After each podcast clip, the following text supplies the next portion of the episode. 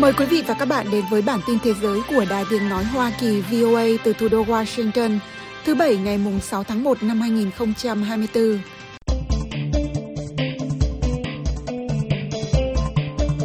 Cựu ngôi sao Paralympic Nam Phi Oscar Pistorius được tha tù trước thời hạn sau vụ ông này sát hại bạn gái Riva Steenkamp, một tội ác gây chấn động ở một quốc gia vốn không xa lạ gì với nạn bạo lực nhắm vào phụ nữ. Tuy nhiên, một tổ chức nữ quyền địa phương phản đối việc thả tự do sớm cho ông Pistorius.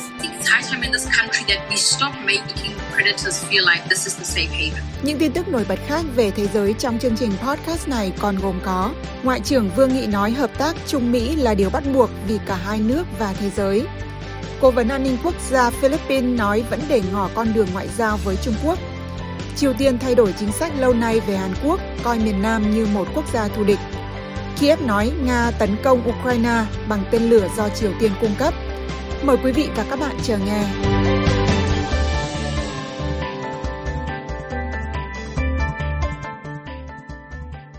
Ngoại trưởng Trung Quốc Vương Nghị hôm mùng 5 tháng 1 nói rằng nhiệm vụ cấp bách nhất đối với quan hệ Trung Mỹ là xác lập sự hiểu biết đúng đắn và hợp tác giữa hai bên không còn là một sự tùy chọn nữa mà là một mệnh lệnh vì thế giới. Trong bài diễn văn chính tại buổi lễ kỷ niệm 45 năm thiết lập quan hệ ngoại giao giữa Trung Quốc và Mỹ, ông Vương phát biểu rằng hợp tác là sự lựa chọn đúng đắn để Trung Quốc và Mỹ hòa hợp.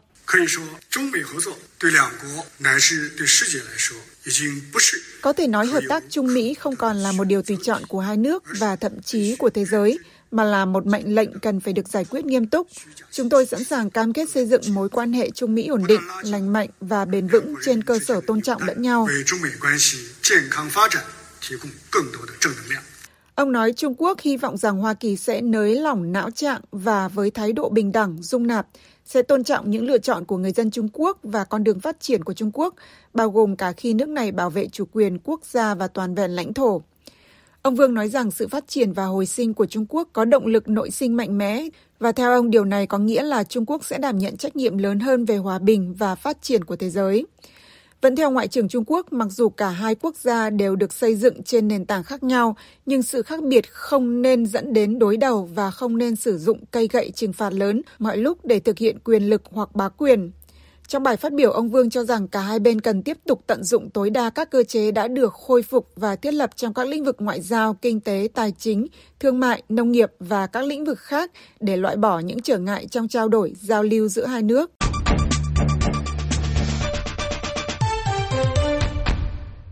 Cố vấn an ninh quốc gia Philippines, ông Eduardo Ano, nói trong một tuyên bố hôm 5 tháng 1 rằng Philippines vẫn sẵn sàng thảo luận ngoại giao với Trung Quốc và tin rằng hai nước có thể đạt được giải pháp về các tranh chấp ở Biển Đông thông qua đối thoại hòa bình.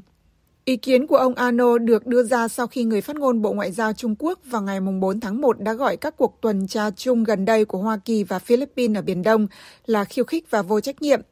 Nói với phóng viên tại một cuộc họp báo thường kỳ ở Bắc Kinh hôm 4 tháng 1, ông Uông Văn Bân nói rằng Philippines và Mỹ tiến hành các hành động gây hấn ở Biển Đông nhằm khoe khoang lực lượng của mình. Chúng tôi kêu gọi các nước liên quan chấm dứt những hành động vô trách nhiệm và thành thật tôn trọng nỗ lực của các nước trong khu vực nhằm duy trì hòa bình và ổn định ở Biển Nam Trung Hoa. Trung Quốc sẽ tiếp tục bảo vệ vững chắc chủ quyền lãnh thổ, quyền và lợi ích hàng hải của mình, đồng thời tích cực bảo vệ hòa bình và yên bình ở khu vực Biển Nam Trung Hoa. Quân đội Philippines hôm 4 tháng 1 cho biết rằng hai tàu hải quân Trung Quốc đã theo dõi các tàu Philippines và Mỹ tiến hành các cuộc tuần tra chung và hoạt động đó vừa mới kết thúc. Cuộc thao dượt hàng hải kéo dài hai ngày có sự tham gia của bốn tàu của Hải quân Philippines và bốn tàu thuộc hạm đội Ấn Độ Dương-Thái Bình Dương của Mỹ, trong đó có tàu sân bay lớp Nimitz USS Carl Vinson. Hoạt động tuần tra kết thúc hôm 4 tháng 1 và các tàu Mỹ đã ghé cảng Manila hôm 5 tháng 1. Đây là cuộc tuần tra chung lần thứ hai được Philippines và Mỹ tổ chức trong vòng chưa đầy hai tháng ở Biển Đông, nơi căng thẳng đang nóng lên vì có những tranh chấp lãnh thổ. Ông Ano nói rằng Philippines vẫn sẵn sàng thảo luận ngoại giao với Trung Quốc và tái khẳng định cam kết thúc đẩy quan hệ tốt đẹp với tất cả các quốc gia. Trung Quốc tuyên bố chủ quyền đối với gần như toàn bộ Biển Đông, nơi có lượng vận tải thương mại hàng hải trị giá hơn 3.000 tỷ đô la đi qua mỗi năm. Yêu sách chủ quyền của Trung Quốc trồng lấn lên vùng lãnh hải mà Philippines, Việt Nam, Indonesia, Malay và Brunei cũng có tuyên bố chủ quyền. Năm 2016, Tòa trọng tài thường trực ở La Hay phán rằng yêu sách của Trung Quốc không có cơ sở pháp lý, nhưng Trung Quốc đã bác bỏ phán quyết đó.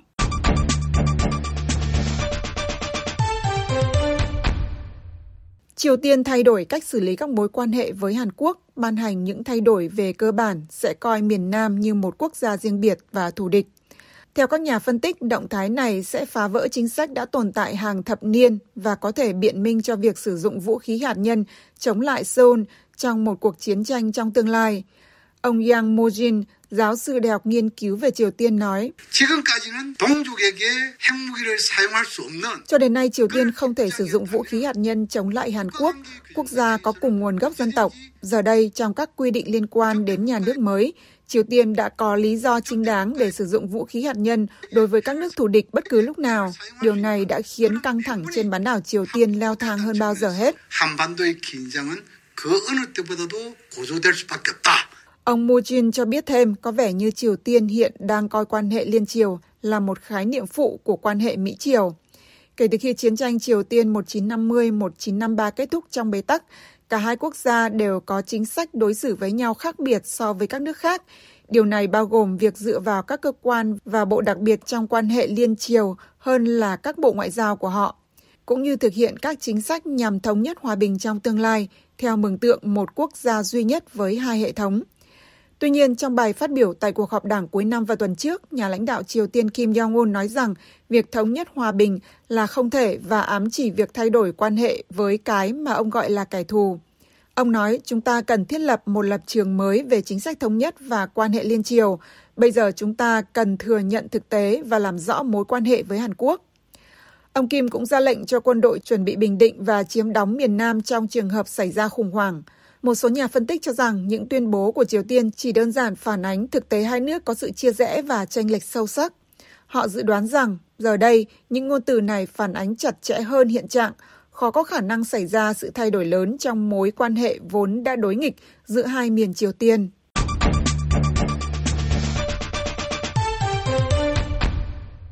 Nga tấn công Ukraine bằng tên lửa do Triều Tiên cung cấp. Theo trợ lý Tổng thống Ukraine, Ông Mikhailo Podolyak cho biết hôm 5 tháng 1, tiếp nối vào lời khẳng định trước đó của Washington. Người phát ngôn Nhà Trắng về an ninh quốc gia của Mỹ, ông John Kirby nói với báo giới hôm 4 tháng 1 rằng Triều Tiên gần đây đã cung cấp cho Nga tên lửa đạn đạo và bệ phóng để sử dụng trong cuộc chiến của Moscow đánh vào Ukraine, trong đó Nga bắn một số tên lửa vào Ukraine. Ông Kirby nói với báo giới hôm 4 tháng 1. Đây là bước leo thang đáng kể và đáng lo ngại trong việc Triều Tiên hỗ trợ Nga. Hiện tại, để đáp lại sự ủng hộ của họ, chúng tôi đánh giá rằng Bình Nhưỡng đang tìm kiếm sự hỗ trợ quân sự từ Nga, bao gồm máy bay chiến đấu, tên lửa đất đối không, xe bọc thép, thiết bị hoặc vật liệu sản xuất tên lửa đạn đạo và các công nghệ tiên tiến khác. Trợ lý Tổng thống Ukraine, ông Podolyak viết trên mạng xã hội X rằng chẳng còn chút vỏ bọc nào trong khuôn khổ cuộc chiến diệt chủng trắng trợn. Liên bang Nga lần đầu tiên đã đánh vào lãnh thổ Ukraine bằng tên lửa nhận được từ Triều Tiên. Trước đó, trong cùng ngày mùng 5 tháng 1, truyền thông nhà nước Ukraine dẫn lời thống đốc khu vực Kharkiv ở miền đông của nước này cho hay tên lửa được sản xuất ở ngoài nước Nga đã được phóng vào tỉnh này hồi cuối tháng 12 năm ngoái và đầu tháng 1 năm nay. Vẫn theo lời ông Podolyak, Nga đang tấn công người Ukraine bằng tên lửa nhận được từ một quốc gia nơi công dân bị tra tấn trong các trại tập trung vì có đài thu thanh không đăng ký, vì nói chuyện với khách du lịch hay vì xem các chương trình truyền hình. Ông Podolyak không cung cấp bằng chứng cho thấy tên lửa là của Triều Tiên. Còn trong một tuyên bố hôm 4 tháng 1, Washington đã trích dẫn thông tin tình báo được giải mật, trong đó nói rằng Triều Tiên đã cung cấp tên lửa cho Nga. Người phát ngôn Nhà Trắng ông Kirby cho báo giới biết Hoa Kỳ sẽ nêu vấn đề này với Hội đồng Bảo an Liên Hợp Quốc, đồng thời nói rằng Mỹ sẽ áp dụng các biện pháp trừng phạt bổ sung đối với những ai hỗ trợ các giao dịch vũ khí này.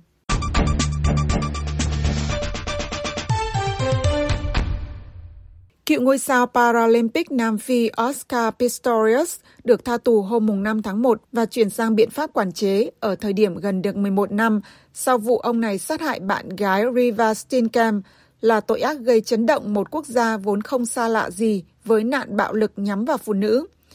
Ông Pistorius có biệt danh là Blade Runner vì chạy bằng đôi chân giả làm bằng sợi carbon khi tranh tài ở Điền Kinh tại Thế vận hội cho người khuyết tật, đã bắn chết người mẫu 29 tuổi Steenkamp qua cánh cửa phòng tắm bị khóa vào ngày lễ tình nhân năm 2013.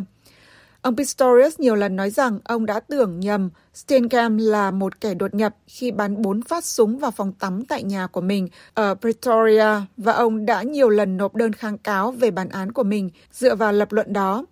Trong một tuyên bố được luật sư của gia đình Steenkamp đưa ra hôm 5 tháng 1, mẹ của Riva là bà June nói, không bao giờ có thể có công lý nếu người thân của quý vị không bao giờ quay trở lại và không có khoảng thời gian thụ án nào sẽ mang Riva trở lại được. Một tổ chức nữ quyền địa phương nói ở thời điểm một ngày trước khi ông Pistorius được thả ra rằng ông này lẽ ra phải thụ án đầy đủ ở trong tù. Bà Bolewa Adonis, một nhà hoạt động cho sáng kiến thay đổi vì phụ nữ, nói với Reuters, Tôi nghĩ đã đến lúc ở đất nước này chúng ta ngừng làm cho những kẻ săn mồi cảm thấy đây là nơi trú ẩn an toàn. Nam Phi đã trở thành nơi cho những kẻ săn mồi, vì đây chắc chắn không phải là nơi cho các nạn nhân hay người sống sót. Ông Pistorius, giờ đây 37 tuổi, đã phải ngồi tù khoảng 8 năm rưỡi, cũng như đã bị quản thúc tại gia trong 7 tháng trước khi bị kết án vì tội giết người. Hội đồng duyệt giảm án hồi tháng 11 đã xác định rằng ông ta có thể được trả tự do sau khi thụ án được hơn một nửa thời hạn tù. Cơ quan cải huấn Nam Phi cho biết trong một tuyên bố ngắn gọn rằng, ông Pistorius đã trở thành đối tượng quản chế có hiệu lực từ ngày 5 tháng 1 năm 2024 và hiện đang ở nhà mà không nêu rõ đó là ở đâu. Ông Pistorius từng là nhân vật được yêu mến trong thế giới thể thao và là tiếng nói tiên phong vì quyền lợi của các vận động viên khuyết tật. Ông đã đấu tranh để họ được phép thi đấu với những người khỏe mạnh bình thường khác tại các sự kiện thể thao lớn.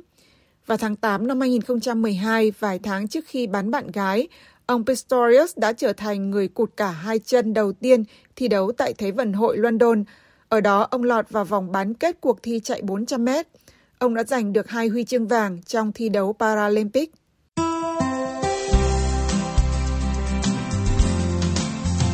Cảm ơn quý vị và các bạn đã lắng nghe chương trình Việt ngữ sáng giờ Việt Nam của Đài Tiếng Nói Hoa Kỳ VOA. Hãy theo dõi tin tức được cập nhật thường xuyên trên trang web của Ban Việt ngữ ở địa chỉ voa tiếng việt.com. Hẹn gặp lại quý vị và các bạn trong chương trình tiếp theo của chúng tôi trên podcast và trực tiếp trên trang web cũng như trang Facebook của VOA tiếng Việt.